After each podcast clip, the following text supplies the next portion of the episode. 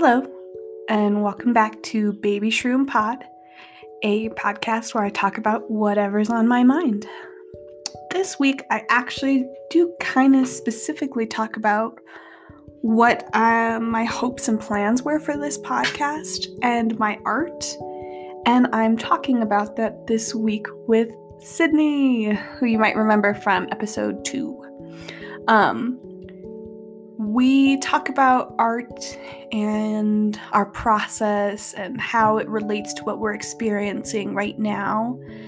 And then kind of the changes in the commodification of art in general and within our own lives.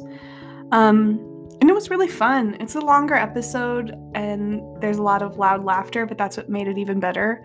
Um, I definitely want to do more episodes like this with Sydney of just like chewing the fat, just talking about art. Um, yeah, it was really fun. So, anyway, instead of rambling, um, without further ado, here is my episode with Sydney. this computer. Hey. Hey. How are you? How's your day been? It's been it's been pretty good. I uh, I decided to give myself an actual day off where I didn't do anything. So what a concept. How- Nice. I know. like, don't I know that most days off I have to create the great American novel? Oh, yeah, in that day. Like, it can't in be done day. over a series of weekends or like just a tiny bit. T- that day, it needs to happen. Yeah. Exactly. The pressure is unsurmountable. How are you? I'm good. Um, yeah, my allergies have been just ugh, awful. And I think um even more so because I haven't really given myself a break either. And so yesterday my body was like, okay, bitch isn't getting a message. Let's just lower her defenses as low as possible.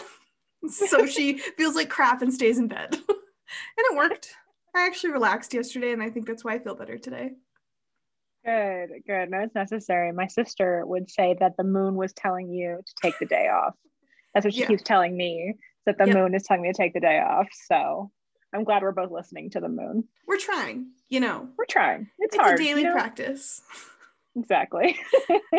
well, um, I've been reading the book that you got me for my birthday.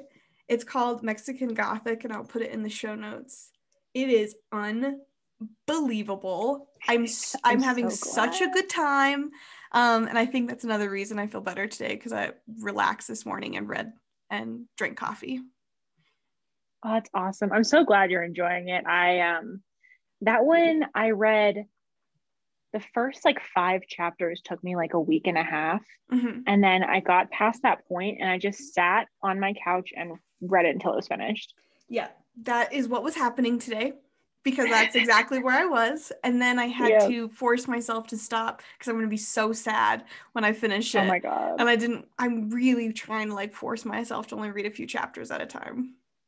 Well, you know, she has another one that's probably, I mean, maybe not as good, but really close to as good. Mm-hmm. And it's called Gods of Jade and Shadow. It's the same author. Mm-hmm. Yeah. And it's about this, like, next. yeah. No, you should, because the same thing happened. She she really reels you in. And that one's about this girl who um ends up helping this like ancient Mayan god like find his way back to the underworld. Yes. It's complicated, but it's amazing. Say no more. Honestly, if you yeah. had stopped after the first five words, I'd be like, yeah, I'm gonna read that. You're like, yeah, yeah. it takes me a really good. long time to get myself reading because mm-hmm. it's so it like takes so much of my energy to finish a book.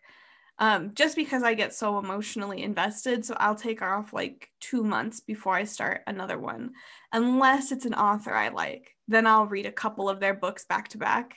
Um, yeah, but um, so I'm trying to make myself enjoy it as long as possible because it's not that long. it's not. It's not very long. No, I, I understand. I do the same thing. I get really attached to my books, and when they when they end, especially like I have probably 20 books where this happened, but where it ended and it was like a dear friend had moved away, mm-hmm. you know, and you were never going to see them again. Yeah. Exactly. And it's like I could reread it, but it's not the same. yeah, I've definitely had that happen to me. okay, it's really comforting actually to hear you say that because I thought I'm like, come on, Monique, you're making like a bigger deal than it is. But it's because it is, it takes a lot out of me to be in that part and like be that involved in these characters and have such emotions yeah. for them. Um, so people who just like read, read, read, it's crazy to me. But I know this people have said that too, and I think about it sometimes where like I'm working on a piece, like a painting. Mm-hmm. And um, if it's like a really intense one, when I finally finish it, it does feel like, oh, my soul. So like this uh, this idea of like social media that we should be producing all the time and have new content constantly is like the opposite to me of what art is because my best work is the stuff that I take forever to finish or I finish a series in in one go but it's so mm-hmm. emotional absolutely absolutely and I think that yeah i mean that kind of goes back to what we talked about last time where it's just you know we are not goods we are mm-hmm. not capital we are people mm-hmm. and i i saw this post recently that really resonated with me and i want to talk to you about and it's that when did things like making art and singing and dancing become skills rather than behaviors Yep. You know, why is this something I have to be good at? And it's not just a thing that people do, like birds sing. Right you know it's this attachment to profits attachment to yeah. money equals a better uh, way to live mm-hmm. then we can't explore any of those things or because it's it's pointless because you're not making money off of it which is just not true but oh yeah it also feels true because if i could make a living off of my art that's what i would do but mm-hmm. i don't have it in me to deal with the life of making a living off of your art totally no and i i really feel that too and i feel like with storytelling you know which is my main medium mm-hmm. is something that humanity has done since always yeah and you know because money exists i have to be amazing at it and i that expression that makes mm-hmm. me want to rip my hair out don't ever do anything you do well for free fuck you right I do everything I do well for free because right. otherwise I don't do it well. yeah, and also the idea of this like because it's so attached to money, there's one version or like three versions of what's quote good at something. Yeah. And it yeah. Because it is so hard to make make it out and stand out and be different. Mm-hmm. No, absolutely, absolutely. I feel like um I don't know. I think it would be really cool. Like you say, I, I would love to make a living off of my writing. That'd be really cool because then I wouldn't have to work and I wouldn't mm-hmm. have to do other things. Mm-hmm. But like, I wonder how long it would take before I hated it. Yep. I, I worry about that a lot.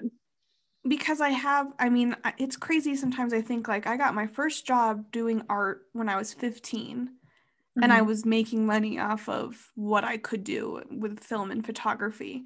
And that that never has stopped it's come in like waves and it's changed but i've always done that since like so young you know? Mm-hmm. um so sometimes i forget like that i'm used to falling in and out of love with art and that i know that's just a part of it because whenever money is attached to it that just happens. Um and that it's really hard for people to discover that and stick with it you know? And sometimes mm-hmm. when i'm like man i should be producing more stuff i'm like i've also been doing this like a really long time. It is okay for me to take my time with it. I don't want to ruin it again. No absolutely. I think forcing like last night i was trying to force myself to write and sometimes mm-hmm. that works you know sometimes, sometimes it's like okay you just need to. yeah it's like sometimes you just gotta shut down shut down jesus christ sit down shut up and do it. But we should re-abbreviate that to shit down. Shit down equals sit down and get fucking working. Sit down shut up and do it. Yes. Yeah i shit down a horde today.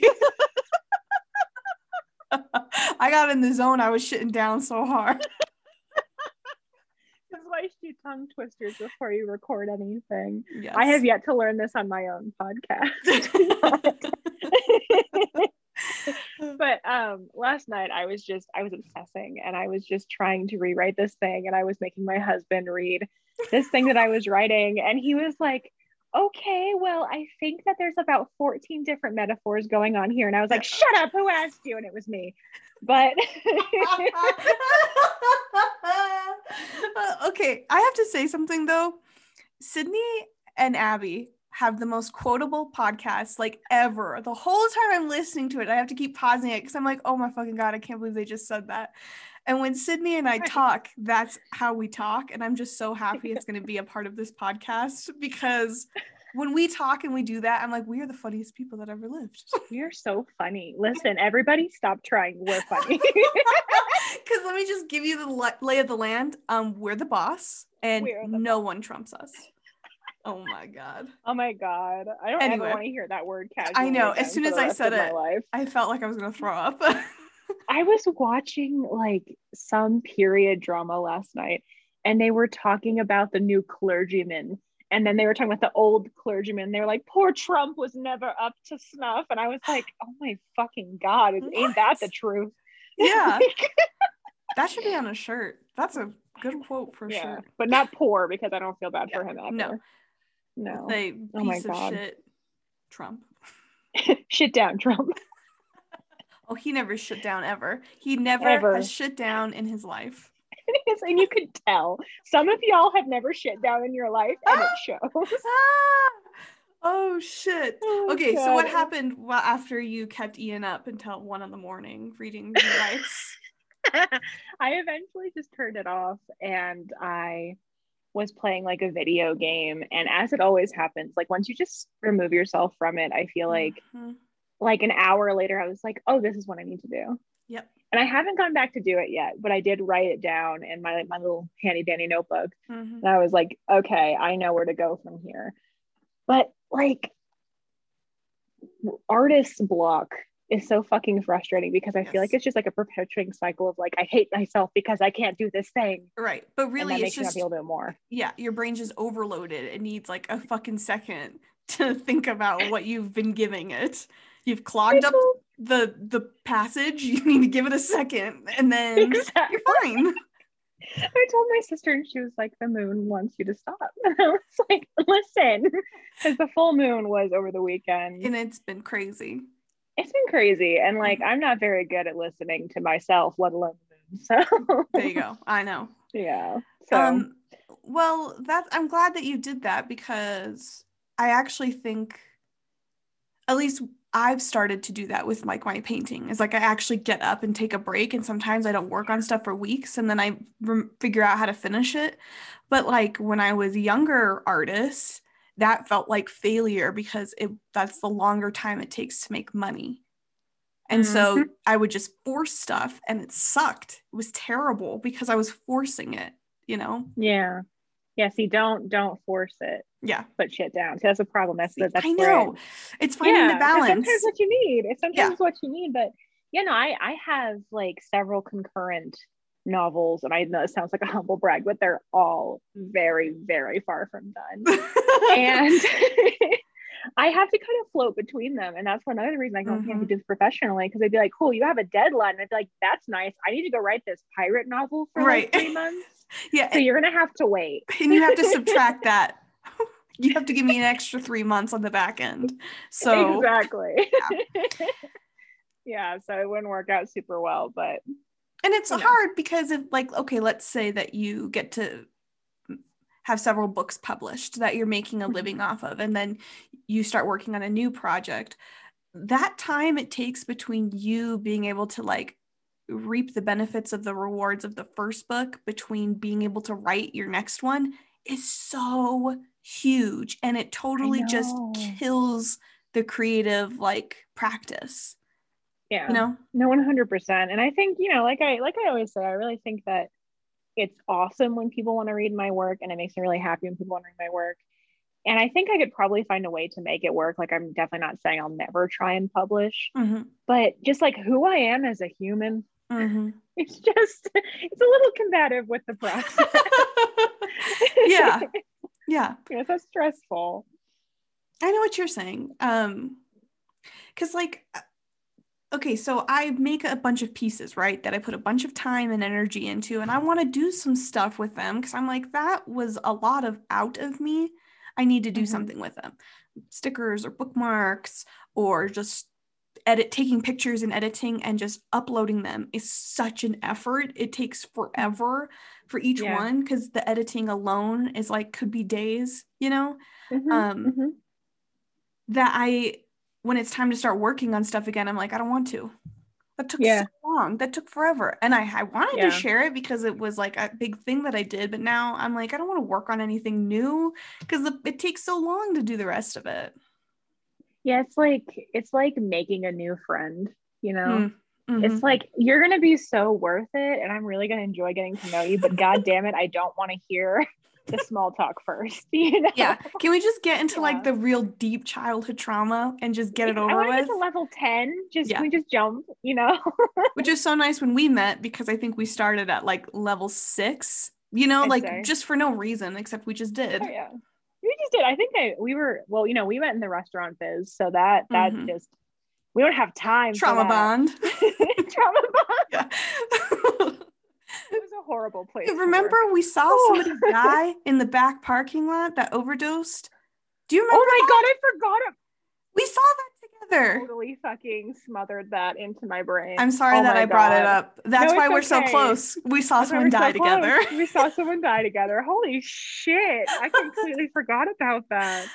I'm not laughing that somebody died. I'm laughing at the fact like, that like that was taken our away yeah and like we don't know that he's dead but he was hmm pretty dead he was pretty dead but that's like the craziness of like growing up and working your first couple of jobs and those people that you meet some of them you'll be friends with for the rest of your life because you're like mm-hmm.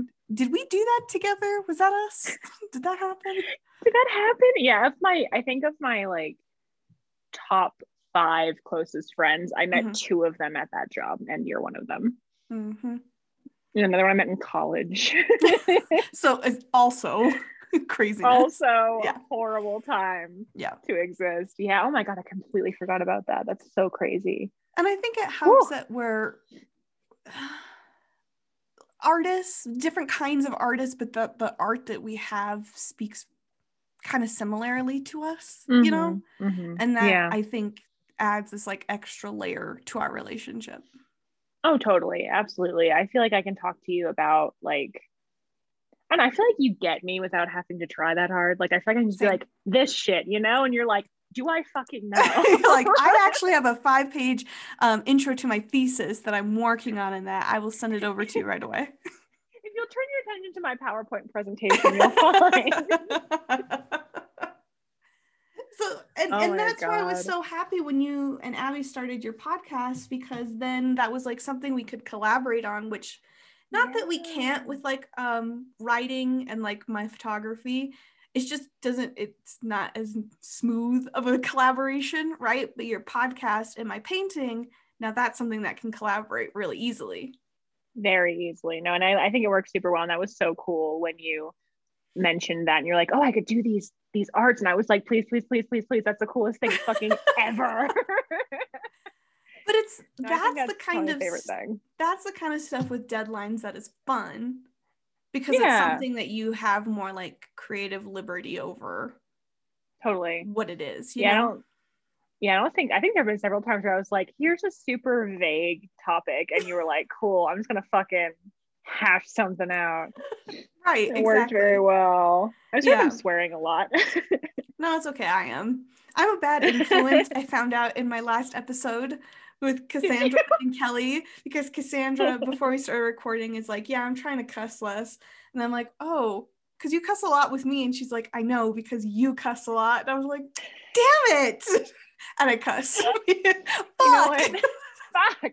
I'm a bad influence you're a month and a half older than me, so you're a bad influence on me for sure. I'm just gonna go with that. I am a bad influence, and that really upsets me because I thought I was really no. responsible. I'm just kidding. You're a great influence. I'm just kidding. No, it's oh the God. it's the like dark humor. I'm like, yes, mm. do it, say it, say it, and, and then like, I can't believe I said that. I'm like, say more.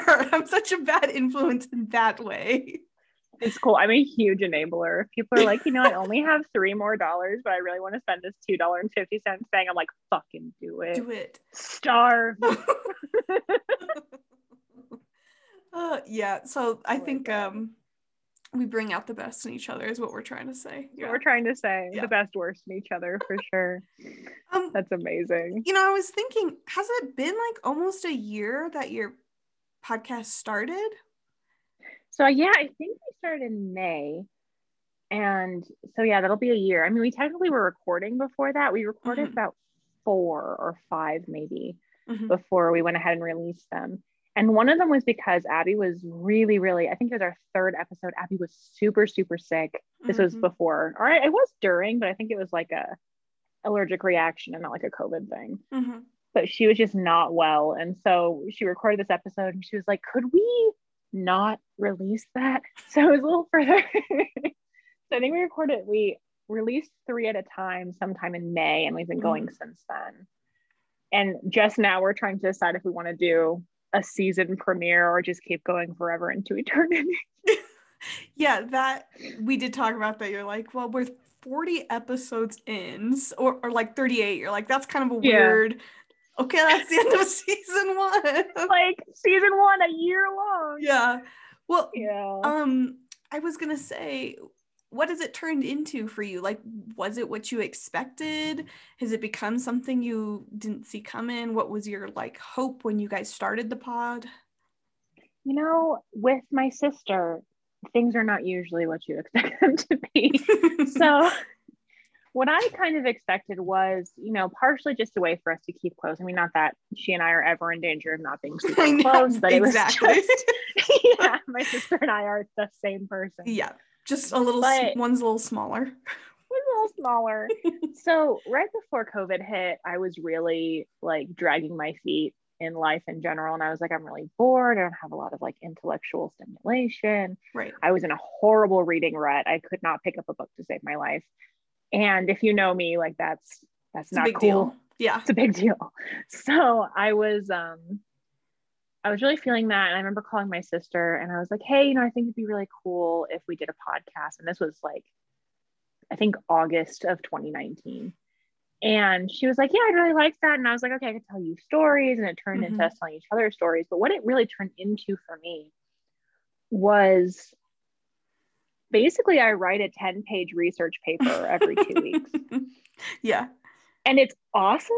Mm-hmm. Like I mm-hmm. was, I hated being a student you remember you were there mm-hmm. i i hated college but i really miss the constant stimulation of it i really miss yes. you know getting to pursue my interests in an academic way and so it was kind of very quickly became an opportunity for me to get back into the mindset of research so i can mm-hmm. do my own even non-podcast research much more easily now mm-hmm. um, it allows me to pursue a lot of my interests, especially because it's such a broad, we use a very broad definition of the word folklore. Right. And what it is kind of, and I'm not sure when this will ever become a thing, but I now kind of want to write a nonfiction book about the significance of ghosts. Oh, like, fuck yeah. Yeah. like yeah. humans. That yeah, would be awesome. Thank you. Well, A, I'm like your biggest fan ever. Sydney's like, so I'm thinking about this. I'm like, oh my God, please write that. so but that, that sounds so interesting. Well, I'm really fascinated by, oh, thank you.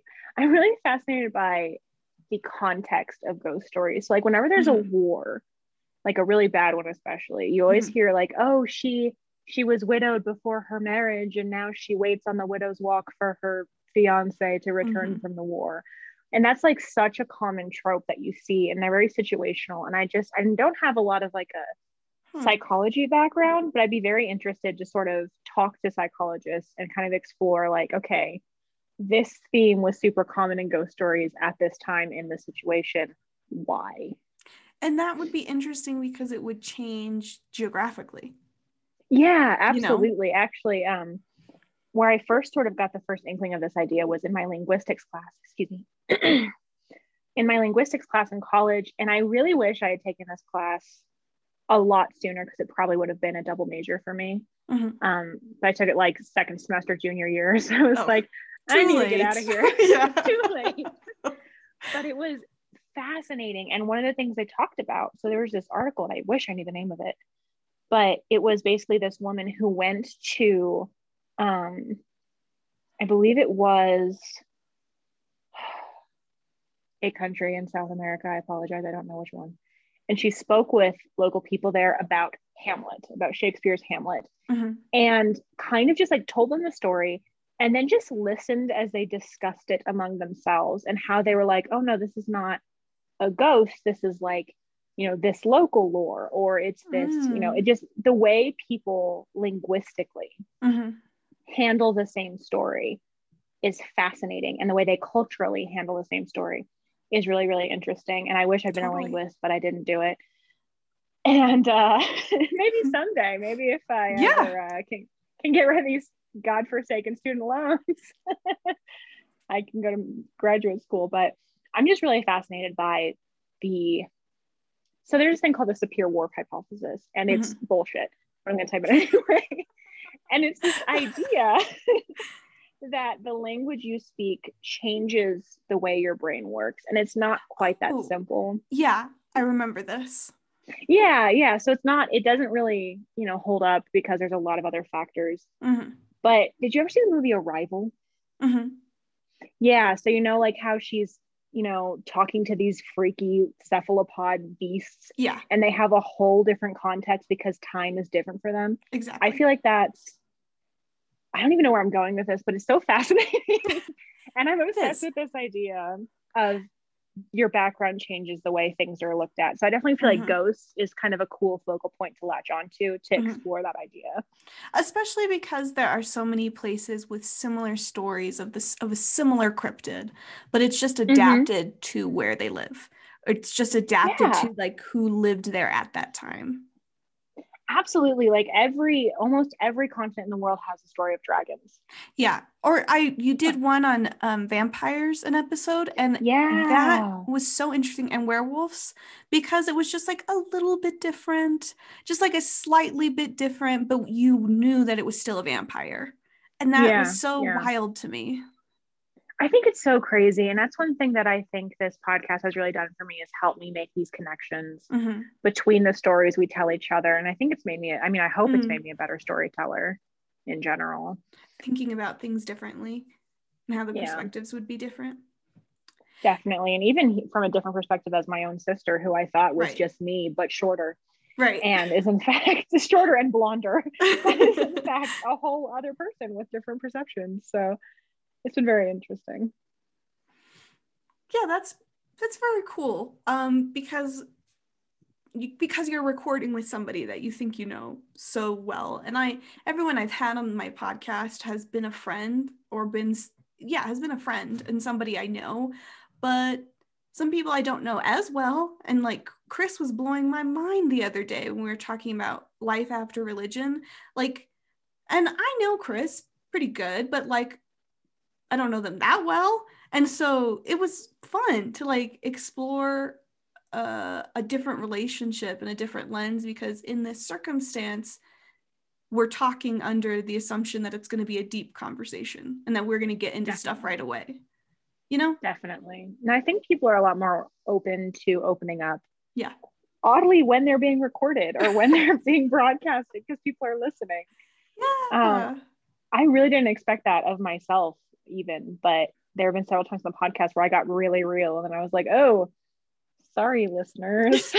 my B. My B. But I love it because you're like, I'm sorry, but I'm not sorry because it's my podcast. So, and Abby's like, sorry. yeah, it is her podcast. yeah, she lets me believe that.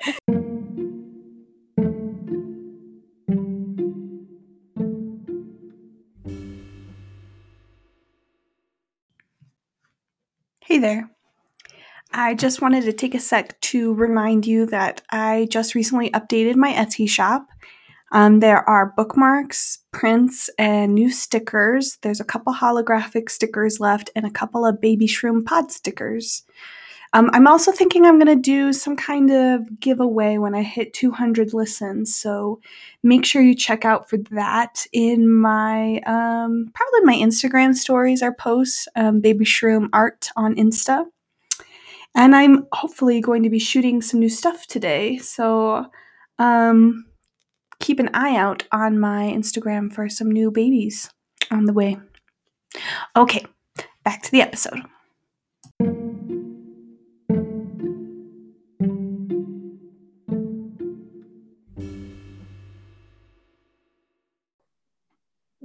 Was your like hope that people would get out of your podcast? Because we were talking about this the other day about like what we hope people gather from our art. And I just, yeah, about your podcast and about your writing. Right. The whole topic of the podcast episode. Yes. Um, After we've been talking for uh, at least an hour. Yes, yes, yes. We should get to the topic. we probably should get to the topic. So, my go to answer to this question is always that I have felt in my life that it is sort of a destiny of mine to keep other people company, but I'm not hmm. very good at looking people in the eye. Mm. Mm. So, you know, I always kind of love the idea of writing a story that kind of gets somebody through a rainy day or you know making a podcast episode that entertains somebody while they're driving to a boring job or right because you know not to like well to make it personal that's kind of how i got through pretty much all the bad parts of my life especially this last year right. i have a couple of podcasts that i listen to just all the time and they really got me through a lot but also my own podcast definitely kept me going mm-hmm. and like my parents they didn't have podcasts back then but my my parents divorce books really got me through that. I was actually talking to my husband ian about this about a series of unfortunate events mm-hmm. did you ever read those no um, but frankie did they were like his oh, favorite oh, books and i read them i read a few of them when i got older like i was already like 20 mm-hmm. yeah so I, I read those i think i read the first one when i was 11 and the last one came out when I was 13 or 14. Mm. So there's 13 of Damn, them. he wrote those I, fast. He wrote them fast. I mean, I think they came out sooner than that. Hmm. That was just when I picked them up, was when I was oh, 11. Okay, okay. But in a way, they kind of taught me how to read. Interesting. Yeah, because I could see that influence really in your writing. Oh, Can you? oh, just the like topics, uh, or like the things that you're interested in talking about. Yeah. I definitely feel like they have been a huge part of what made me as a as a writer. But they, um, yeah, like I said, I started reading them when when I was about eleven, which was the year my parents got divorced, mm-hmm. and I read them. And I remember every time I finished one, my mom is such like a badass, and she was so supportive, especially because I had such a hard time reading because of my learning disability. Mm-hmm. That every time I'd finish one, we'd just get in the car and go get the next one. That's so sweet. so That's sweet, a good dude. mom she's the best and it was it was really good for me and it really helped a lot and i remember the 12th one i finished the 12th one and i was like okay mom i need the next one. She was like honey it, this one just came out. And i was like devastated. Like, and then the, what do you mean? What do you mean? I need it. So finally I, I got to finish that last one and and finishing that series was like saying goodbye to an old friend. Oh yeah. Oh definitely. like that was oh yeah. But you know they used to make me think about things. They used to make me wonder. There was all kinds of cool, like he, he used to slip in a lot of like fun facts or like, yeah. you know, oh, you could like read into this and spend an entire day reading about this little thing that he mentioned offhand. And it was really, really crucial to mm-hmm. me as a kid. And so I always kind of wanted to do that for other people, just like, here's a really cool thing to sit and think about for a while. Hmm. So I guess company, but interesting company. Yeah. Intellectual company um like an escape from whatever crappy situation you're in right now but in like a healthy really fun comforting way we'll like go and do that together kind of thing yeah like a little little cozy academia hmm I yeah. think that is like the sweetest thing I've ever heard. so okay. I love that. Thank you. Well, what about you? What what do you want your art to mean to other people? Yeah, it's funny because I thought we were gonna have like very similar answers, which we do, but it's a little, it's just a little bit different. Like for me, at least with the podcast for sure, with my art, it's a little bit different, but I wanted it to be like something somebody could learn from. Cause for me, it was like, I always was looking for some like sense of direction. Not that I really, not that I didn't have it, but I had working class parents who had job crazy hours at their jobs and I spent a lot of time like alone figuring it out, you know. Um, and my sister had already moved out. And so I was just always looking for like direction and what to do next. And even into my adulthood, I was telling Franco, I think I finally reached the age where I'm going to stop looking for other moms and dads everywhere I go. But it's like so hard not to, like just looking totally. for who's the person here that's going to be my work mom or give me direction, you know? Because now totally. I have coworkers doing that to me or kids doing that to me. And I'm like, oh my God, I'm the mom now? Oh no. I'm the work mom now. so um that's what I kind of wanted out of the podcast because I have a like a variety uh, friends with a large variety of interests you know um i i just i think i have really interesting friends and not just because you guys are like my friends but because it's like things we talk about where i think damn i've never thought of that before and like wanted to share that and maybe give people a feeling of direction a feeling of like safe curiosity and it's not like an advice podcast or anything, just of like, have you ever thought about this? What does this mm-hmm, make you think yeah. about? You know? And last week after that yoga episode, um, Kelly shared with me that somebody had listened to it in India and got a lot out of it, like one of her former students. And I was like, that's crazy because that's like my dream is like somebody I don't know hearing it and getting some sense of advice or direction, you know? Absolutely. Yeah. Cause I mean, like, I, I think most of my listeners are people I know, but we do have several listeners that I don't know. And I'm like, right. oh God, like what, what did, what is their impression of like, what are they getting out of this? what are they getting out of this? Oh, that sounded really sense of duty. douchey. I, I didn't mean to say it like that. like, no, no, what are they fucking no, getting out of this? No, no, no, no. That's not what I meant at all. I meant like I was directing at it myself. Yeah. Your podcast is awesome. And I think it's great because I think it's real and I think it's you know, I feel like it's it's listening to it is like talking to a couple of like really fascinating people mm, and just you. kind of getting their insights. Yeah, no, I think I I did not mean that. oh no, no, no. I, it's just funny. No, no, no. Um, but like out of yours, I super get like I'm hanging out with my friends and we're just talking about some like weird shit off the internet. Do you know what I mean? Like it feels like we're just chilling, we're just vibing and hanging out and telling each other stories and that's that's my favorite kind of of podcast. That's my favorite kind of hangout too. Like mm-hmm. I have this this friend who will remain unnamed, but she has this story where she this if, if anyone's local, don't know who I'm talking about, but um her house was hit by a bus once while she what? was inside of it. Yeah, yeah. The bus was, or the house?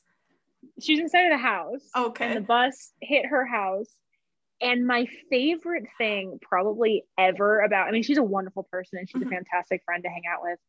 But one of my favorite things is getting to watch her tell people who don't know mm. that story. Mm-hmm. Because just like the reactions people have, and like I don't have to right. say a damn word. I can just sit there and like enjoy because she's an amazing storyteller and she's mm-hmm. hilarious. Mm-hmm. That's just that's my favorite kind of of podcast. It's my favorite kind of story too. It's just mm-hmm. something totally crazy that you've never heard of before and just right. laughing your ass off while it's happening. Having know? a live reaction to it. Or somebody else is like, What are you talking about? And you're like, Just wait, there's more. well, because there are podcasts like mine where people just talk to themselves, but our podcast wouldn't work at all if it wasn't for having the other person there to kind of be the soundboard. Right. Right. Because it's if, really important if uh, if you're doing it by yourself then it needs to be like with music and clips from other things and like transitional stuff. It's like a different podcast. It's a whole different podcast. It's like you know just me talking to myself and laughing at my own jokes because i'm so damn funny. Which we could do. I would i yeah. laugh at my own jokes all the time and i know I know that you do too, where I say stuff and I'm like, fuck, I'm the funniest person that ever lived. I wish somebody had heard that Okay. Like I don't laugh any harder with like anybody but you. Like same. My husband always knows who I'm talking to. Yeah. oh, that's what we were saying. Our husbands accepted a long time ago that we are some loud girls and we can't help it when we're talking mm-hmm. to each other. Mm-hmm. Um, yeah. what was I gonna say though about that? Um, yeah, I did one episode where I recorded by myself of this podcast. The that's right, one. your very first one. And I thought that's what I wanted, and then I listened to it, and then immediately texted you, and I was like, "Hey, do you want to be on the first episode? Because like this isn't gonna work by myself." I remember you were like, "Listen, I need you to guest star." And I was like, "Fucking, I'm here. Buckle up. when? Let's here we it. go." and then I'm Sammy right now. yeah, Sammy too. I also texted right away um, because her and her girlfriend had just started a podcast, and I was like, "Oh my god, I love it so much! It's so good." They're going to be on next week, I think. Oh, lovely. So, what about with your painting? Oh, so I just finished a big batch of paintings that are sitting right here that I need to photograph. And I need to do it today because if I don't do it today, it's just not going to happen. And I need to take pictures of this stuff so I can move on because I have other stuff I want to work on. This is the part I hate the most. I don't know if there's a part of the writing process that you hate the most, but this is it for me. I hate mm-hmm. taking pictures of my stuff. I I hate you know, I'd say editing, but that's not even true because there's something really cathartic about being like, all of that is bullshit. Get it out of my life. But I think, I think what I hate is searching through something that I've written a while ago, but have had to reread a lot of times for like mm. inconsistencies. Mm-hmm. Like, have you ever tried to horrible. scour 150 page for tiny, minuscule inconsistencies? It's horrid. that sounds absolutely awful. Yeah, that's like the last thing you do before you start the second draft. And I'm like, oh my God, kill me. I don't want to do it. yep, that is how I feel having to set up this thing. I am buying a light box though, so that they're easier to photograph. Oh. I just have never cool. yeah, I'm excited. I've never had any interest at all in doing like product photography. It just sounds like the worst kind of photography ever. And so I hate doing it for my product. but um, what do you want like your art to mean for other people as well? Oh, right. Duh. The topic of the podcast. Obviously, we're professionals at this. okay, listen, bitch. Stay on topic. Like that's what I'm Your podcast. um, for me, um, I want my art to be kind of like a light way of exploring really dark topics. Mm-hmm. Because when I first started painting, it was very, very dark. It was all in acrylic and like really depressing and like couldn't be mm-hmm. more depressing because I thought that was the only way for it to be like real art in air quotes. what is real art? Like it's art to somebody. Somebody likes it's it. It's the human condition. You yes. you spit on the canvas. That's art. Yeah. And somebody will pay a lot of money for that and be like a world renowned collector of your stuff because it's art to them. Mm-hmm. So anytime I sell stuff on Etsy, especially to people who buy it more than once, I'm like, you want more of this? What's wrong with you?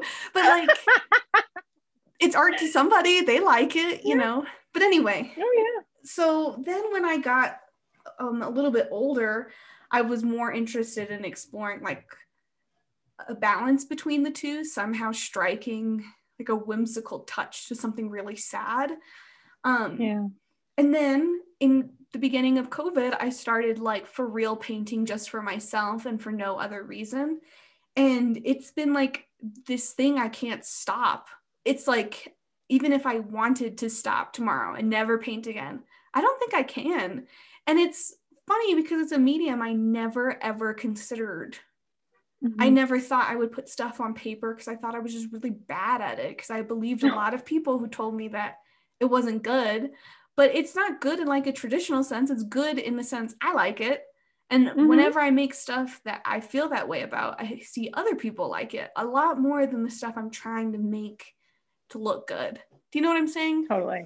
Absolutely. And I, I feel like I can I can relate like word for word. My very first stories were same thing. Like I thought I had to like write things that were real and dark. And ultimately I was writing about things ultimately I was writing about things that I did not fucking understand. Right. Like you know, just because they were edgy and dark and like yeah. I thought that meant that they were real. But I remember I had this story workshopped in like sophomore year of college and I still remember like people being like it doesn't really feel like you're writing from your experience. And mm. I think mm. that kind of shook me more than anything into being mm. like, okay, mm. maybe I just need to do what I want to do. Right. Why and am I trying to force this to be something else? Exactly. And that was not not sophomore year of high school or college, but a couple years later was when I started writing Underhill Hall, which is a the love of my life. It's so incredible. It's just like, it's Dungeons and Dragons meets Jane Austen, and if there's anything more me, I have no. yet to find it. If, and it only, was the most fun I've ever had in my life. you could add some more cats, and then it would be even more you. But like, I've never read something that's more the person who wrote it. That's so nice. Thank you. Yes. And like I, I remember having that story workshop, like just the first chapter, mm-hmm. and this was like in a post college writing group and it was very divided of people who just like got it and were like yes yeah. absolutely yeah. and people who were like what the fuck am i looking at and mm-hmm. i was like not for you i'm going to pay attention to these people right because when you're trying to make something that you think will be pleasing to everybody it's not good to anyone it's just like no. like commercial weird I don't know what this person's trying to say. But when you write it true to yourself, then yes, you have the people who are like, this is everything to me. I will die with this if I have to like you know and then that makes it more black and white for people who are like what the hell is this but that's how you kind of know you're doing it right is you have your people and then excuse you i gotta take my vitamins monique take your vitamins health is important I'm like a thousand years old. I have to set a vitamin reminder I won't take them. Anyway, oh my god. I don't know what i was saying but i think you were getting what i was saying. Yeah yeah like it's it's it's not a bad thing to be niche. Yeah. Because the people who get it are going to get it so much. Yeah. Like yeah it doesn't i think that things that appeal to everybody are ultimately pretty boring. Yeah because there's something so like bland and like whatever about it it doesn't make you feel anything. Sometimes there's stuff that i fucking hate and that's what makes me like it do you know, like yeah. John Green yeah. makes me so mad, and that's why I love him because he oh can oh like God, bring out this crazy feeling in me that I. And then I, as I'm reading it, I'm like, oh, you're incredible. Fuck you, man. You're awesome.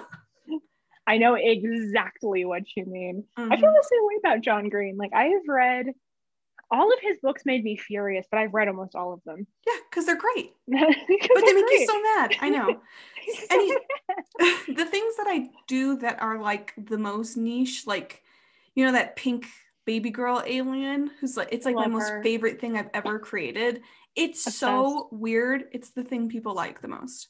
The ones that I, I just it. like am like I'm gonna draw the weirdest thing I possibly can, and those are ones where people are like, yeah, this is it. So that's like. Uh-huh just go with it then. Whatever the weird thing is that you like, the internet gives you the capability, as awful as the internet can be, to find the group of people that love you. And if you just stick with it, it will turn into something. Yeah, you have to be honest. You know, I I took this um master class from Neil Gaiman, who you mm-hmm. know I is this my boy. Yeah. And uh, my boy Neil. And BB that's Neil. one thing. BB Neil. I talked about him in every episode of the Friends of Folklore, by the way, just so y'all know what you're getting into. Pirates and, Neil Gaiman in every episode. The Friends of Pirates and Neil Gaiman is actually what it is. And even episodes that aren't mine, I'm like, Abby, you know what that reminds me of? Yeah. like, she's like, we all know. we know. Like, yeah.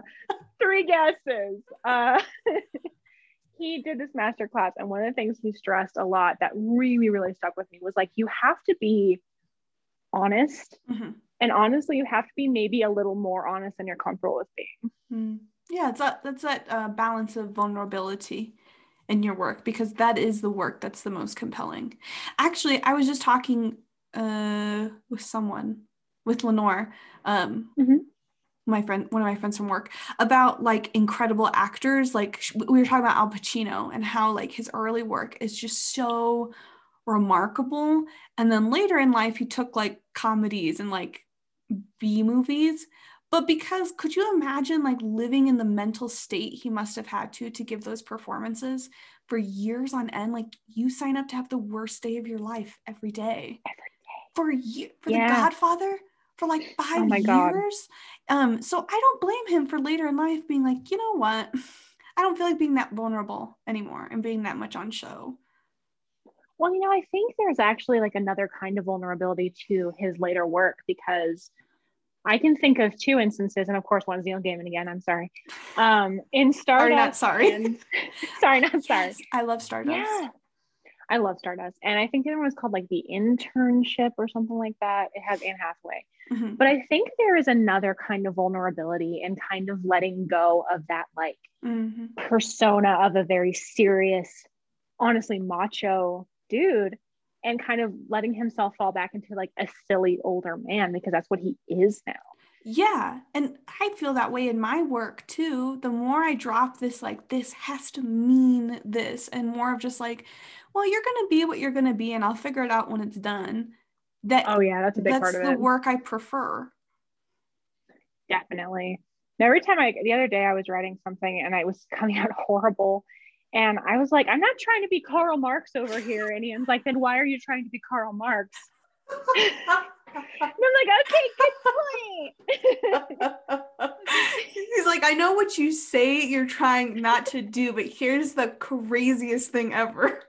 It's exactly like quoting Rousseau. And I was like, the thing is, the thing is, is you don't, especially like, I don't know how much this this translates to art. You'll have to tell me, but I feel like, or with painting rather. Mm-hmm. But with writing, your feelings can't not come through. Yes. 100%. It would be way harder.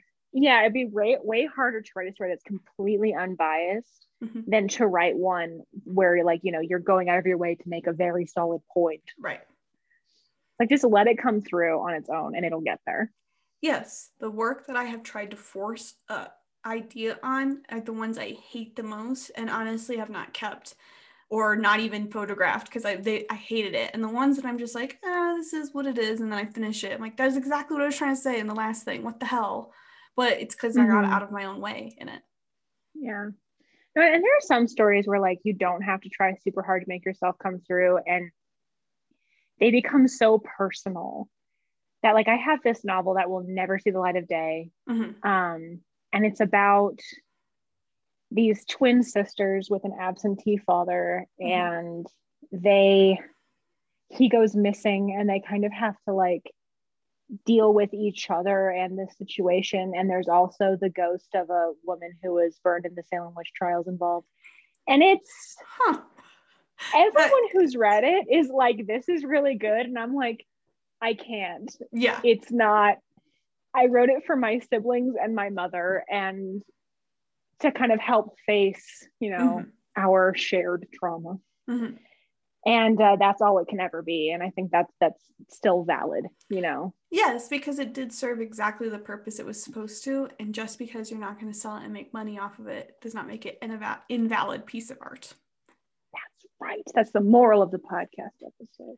Also, Careful. I'm gonna need a copy of that, like yes, ma'am. Because I knew the first half, but you did not mention the witch half, and that changes everything. Like now, I have to read it. you absolutely can. You should note though that there are parts of that novel that I have blatantly taken and reused elsewhere because I knew it would never be seen by like a publisher. So yeah. just some of it might look familiar to you. Just keep okay. that in mind. But yeah, yes, I'll send it okay. to you. that sounds good to me. Um, that's just interesting. I wonder because I think about this sometimes too when Franco's like in the room writing. I get it because I write, but I don't get it because I don't write the way that he does, where he writes these long pieces. I don't get that because I can't, I literally mentally can't do it. Um, and yeah. I wonder if he ever feels that way when he comes in and sees me painting and how, like, he draws, he knows what that's like, but that I have this like insatiable need to come here and sit in the same spot for like five hours painting a tiny canvas. Like, I don't know. What do you think about that when you see other types of art? Are you ever just like, that's so cool, but I don't get it? You know, I actually do. I can't write short fiction. I can't do it. It's, I just can't. I don't, I've written one short story that I think was a short story, but every other short story I've tried always ends up being a novel. Right. And I think that's just my medium. But I think yeah, I definitely I can look at somebody writing a short story, or I can look at somebody painting because all I paint are frogs. Mm-hmm. Um, I love I watch frogs. period dramas. Yes, there's a kitty on your yeah, desk. A table, I mean, table, a tail in my face and slightly on screen. and it's very crooked because Scully's tail is crooked. She wanted oh, to give some cat girl. ASMR. So, yeah, she was like, I got you. I'm going to sniff this microphone. I can definitely look at somebody else and be like, I know exactly how you feel. I don't understand how you're doing that that way. Mm-hmm. Don't sneeze. sorry, I was trying not to laugh. Scully's tail was just like right in my face, like you touching like my lips. tail mustache. oh, okay, I'm sorry that I started laughing. I'm gonna preface this episode in the intro that we laugh for like at least 10 minutes out of the episode. Okay. But yeah. yeah, so you do get it where you see some stuff or like um like um digital art i think is so yeah. cool and so beautiful and it's the way of the future and i can't do it i can like do a background but then i feel like i'm gonna die but i wish i, I could do it. it. or like yeah um, no it's sorry go ahead yeah um it's it's not like even that you never will it's just mm-hmm. not where you're at right now right and i think i've read some of franco's work and like even to the point where he and i write in such different genres that I'm so like, this different. is fucking so different. And I'm like, this is fucking incredible. I don't even think on this wavelength. Right. and, but and vice versa. I know he doesn't think in like the fantastical kingdoms that you create because that's not his genre. like not that yeah. he doesn't think about it, but that's so crazy that even like within one category of art, there's such different versions of it. Franco's writing is unreal. And it's like the it's same so thing good. where he reads stuff to me and I'm like, how did you even think about that? But it's also yeah. not what I write about either. So mm-hmm. yeah, it's just very, it's wild. It's wild. And it's, I think it's, that's one of the coolest things about, and that's why I'm like, this is not a skill, this is a behavior.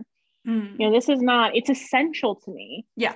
But it's not like this sacred thing. It's it's part of what makes me a human mm-hmm. but everyone does it so differently that how can you even compare it right and then commodify it and what yeah. does that say about the art that's being commodified or those artists yeah. themselves yeah it's very like, interesting how do you decide what's worthy mm-hmm. And know? is it and like there's definitely sorry no go ahead there are definitely some things i've read that i'm like cool cool cool cool um i'm gonna put this down yeah, forever. Not for me. Mm-hmm. Forever. Mm-hmm. I don't know why you've explained where that person is standing 14 times. Not my business. Yeah. Just gonna walk away. Moving on. Moving on. But you know, it's if it if it achieved for that person what writing achieves for me on a personal level, then it's right. worthy. And then so. this is also the crazy thing about the way the internet exists now is you don't need anyone's permission to do any level of art now you know mm-hmm. um yeah. because you don't have to make a living off of it it could just be a fun thing you do on the side and you don't have to get any approval for people to see it so it's like if you have this insatiable need to create you can and share it however you want you know and you'll find a niche like if the yeah. if you just stick with it because it takes 5 or 6 years to see any benefit from sticking with something you will find a group of people who will love it and support you. Absolutely. That's a, that's another interesting point. How old were you when you really started like seriously committing your time and energy to this medium? To painting? Mm-hmm. Oh, okay. So like to art in general, because I started in film and photography, it was like 13 um, which was my first like field of working in in terms of art but as terms of like painting I painted a little bit in high school, but I didn't really start like seriously devoting time to it till I was like 24, 25 yeah. maybe. And it's only wow, been a few years, but I just by sticking with it for a couple of years consistently, look at how different it is now, you know? Dude, I was gonna say you're so good for oh. only since you were 24. Oh my Thank god. You. Well, like I painted before, but it wasn't mm, I eh, I wasn't like really that into it or I thought I was just bad at it, you know? But like like I said, yeah, once you, you decide to stop associating it with money and you just do it consistently for you, it turns into mm-hmm. exactly what you wanted it to be. Yeah. No, absolutely. Absolutely. Like I think that what I will probably do if I do decide to publish is I will try to publish things I have already finished. Mm-hmm. or at least finish to the degree that I can finish them. Right. And that way I don't have to be like, oh, let me make sure I write this chapter by the end of the day because right. that'll never work.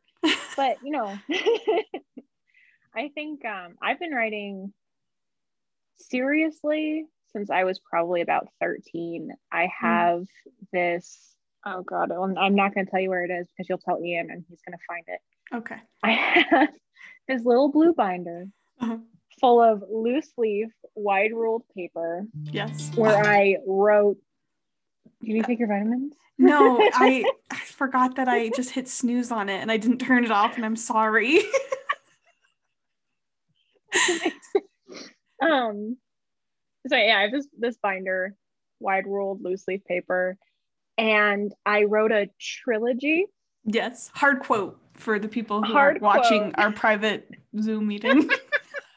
for all you hard background folks. yeah. Um, a trilogy, which is base it's basically Pirates of the Caribbean meets X-Men. Excuse me.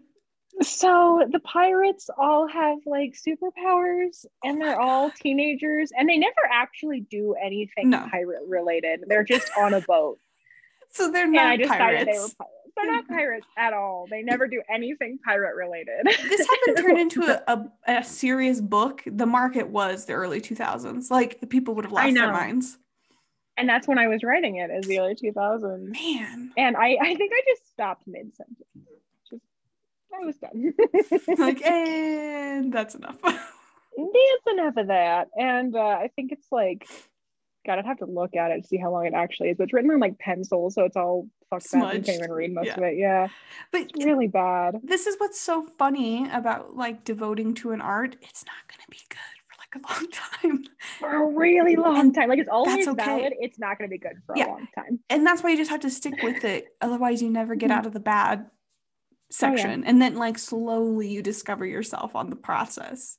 I think people get really discouraged because that bad time lasts like a really long time. Like a crazy. I think that there's like that expression where like every pencil has like a million bad drawings in it mm-hmm. before you can get to like. I think that's the same with every keyboard. Like mm-hmm. there's like a million bad bad words that you got to get through, but then they kind of start making sense. Yeah. Yep. Yeah. I think the closest like analogy of actually seeing it through is like an instrument that people can see it in their heads that it sucks for a long time and then eventually you learn the instrument. But that's mm-hmm. I think applicable to any medium. It's as bad as somebody first starting to play the clarinet. That's still how bad it is until you eventually yep. get good at it.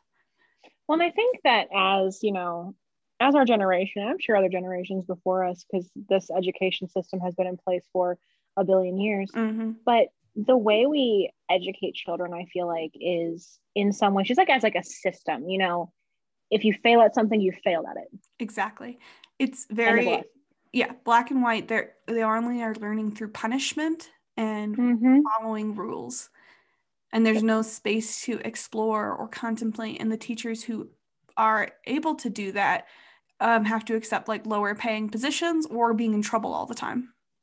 Oh yeah, because yeah, if I were like, I mean, it's easy to say if I were a teacher because I'm very much not a teacher, but I feel like if children were allowed the same grace that adults are allowed, mm-hmm. you know, oh, this didn't go well, let's try it again and make it better. Mm-hmm. While still and having like, expectations, but also oh, like oh, yeah. being a little bit more accommodating. Yeah, like you know, you still have to do it, and you have to do it until it's right. But at least having the opportunity to do it again until it's right. Mm-hmm. You know, like how many papers did I fail because I did like, you know, one thing wrong? And it's like, okay, well, yeah. I mean, I guess I can kind of learn from that, but it would be nice to have an opportunity to make it. Yeah, can better. I revise it and turn it in again? But you can't because the teacher's under so much pressure to go oh, to the yeah, next section. Yeah. So kids don't learn. They come to high school like not being able to read can like past third grade because they never got the oh, chance to continue to develop it because for some reason the American education system is like, well, they're not meeting the expectation. We'll we'll just make the expectation higher, and then they'll have to meet it. Doesn't yeah, make any sense. doesn't make a lot of sense to me. And like, I just want to make it clear, I am not like shitting on the teachers. Like they no. are fucking working so hard and That's, do yeah. so well. But we're discouraged to teachers. Mm-hmm. We're discouraged to think like that, though.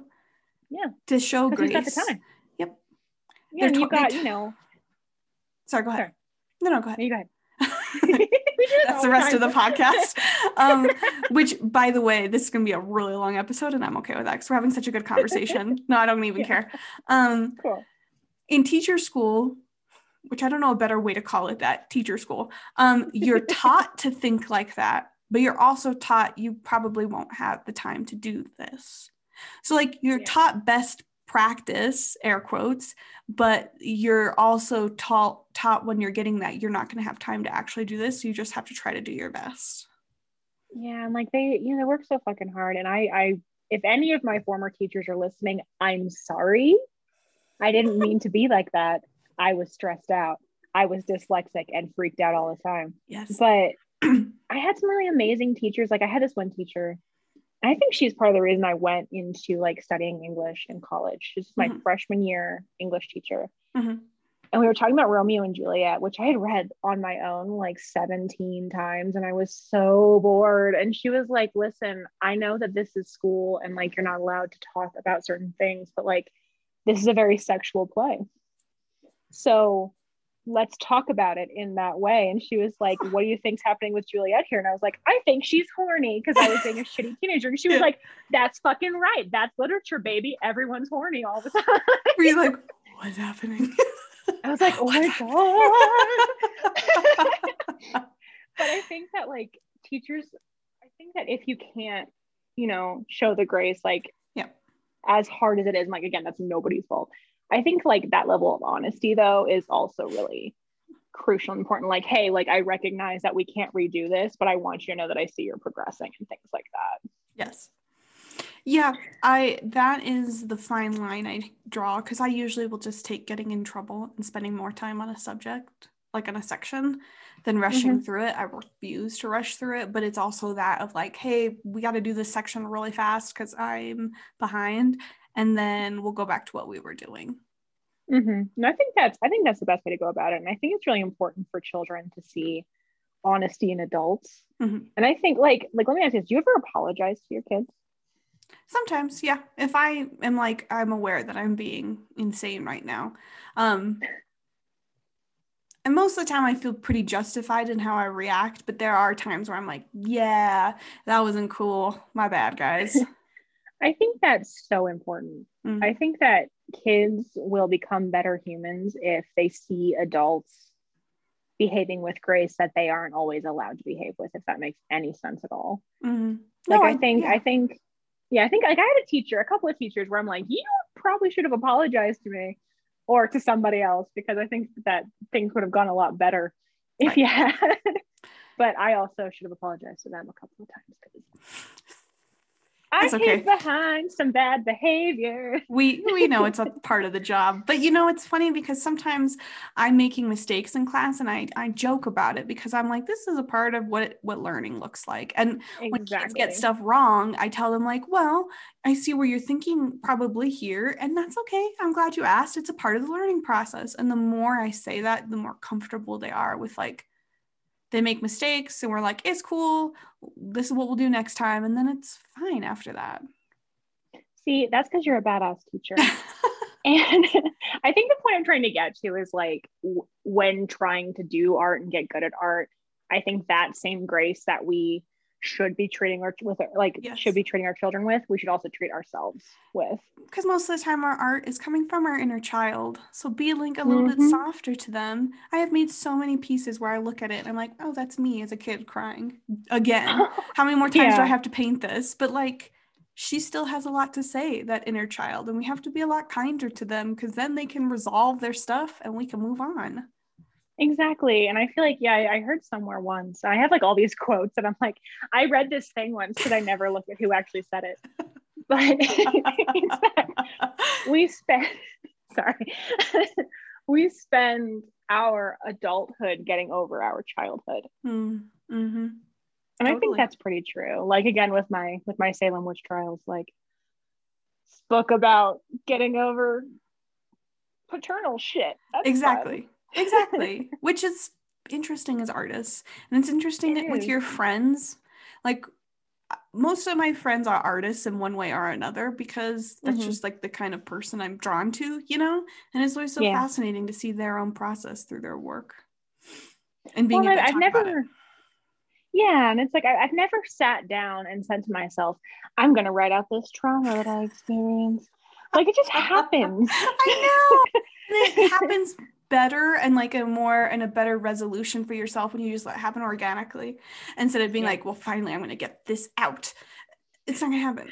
Like, yeah, you just have to let it happen naturally. And then you kind of start to move on without even realizing that's what you've started to do. And then you look Yeah. back and you're like, oh, yeah, that's when that started. Like, did I process something?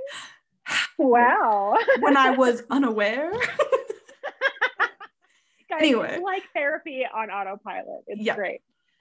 Um, Um, okay, so we could, I know us. If we were not recording right now, we would be talking for another two and a half hours. And I'm not famous like Joe Rogan yet, so I can't have a two and a half hour podcast. Sounds good. Uh, thank you so much for having me on. I hope I didn't Yeah. ramble too much. no, this I love this shit. Like this is why you and I talk for like the whole day. We're like, we'll just talk for like an hour. Mm-hmm. Oh my god, we had we had a Zoom dinner the other day for my birthday Yeah. with Sydney and Ian. And Franco and I sat down and he had the invitation open and it said seven to 10. And I was like, seven to 10? We're gonna have a three hour dinner. And lo and behold, without us even trying, what time did we get done? like 10 15.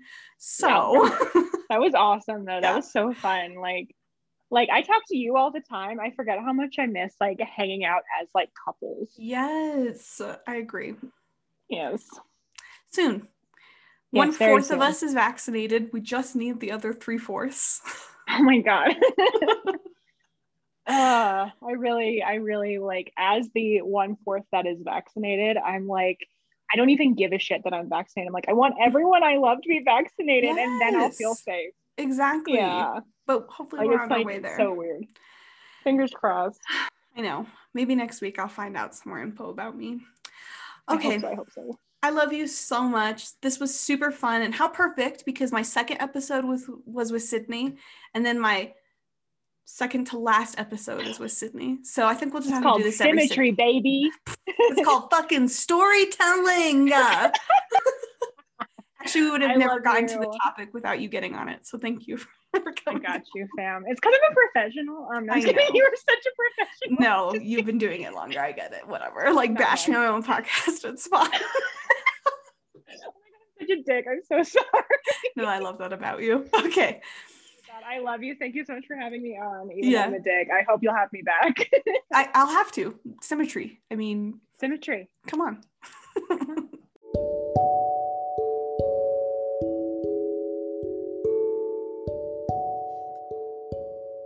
That was just so much fun. I fucking love Sydney. I mean, like, I'm not exaggerating that we could have talked for several more hours, and maybe in the future I'll have just extra long episodes with her for my patrons. But that was that was really fun. Um, like I was saying in the episode, I'm coming up to the end of this season, so uh, my next episode was with Macy and Sammy, and I still have a question mark if I'm going to do one last episode after that. We will see, but I think for the sake of symmetry, my season finale will probably be next week. Um, this has just been such a great experience. I can't thank you all enough for listening to this and participating in this because this podcast has been such a safe haven for me through this pandemic. And I feel really, really grateful to be able to have a space in your day and in your mind and that you want to listen to the crazy things I have to say with my really, really fun friends. So I've, I hope that this podcast has been helpful during this time, and I hope that you do get something out of it beyond just listening to some crazy girls yelling. anyway, I'm rambling, per usual. Um, if you want to find me on social, I'm on Instagram at Baby Shroom Art.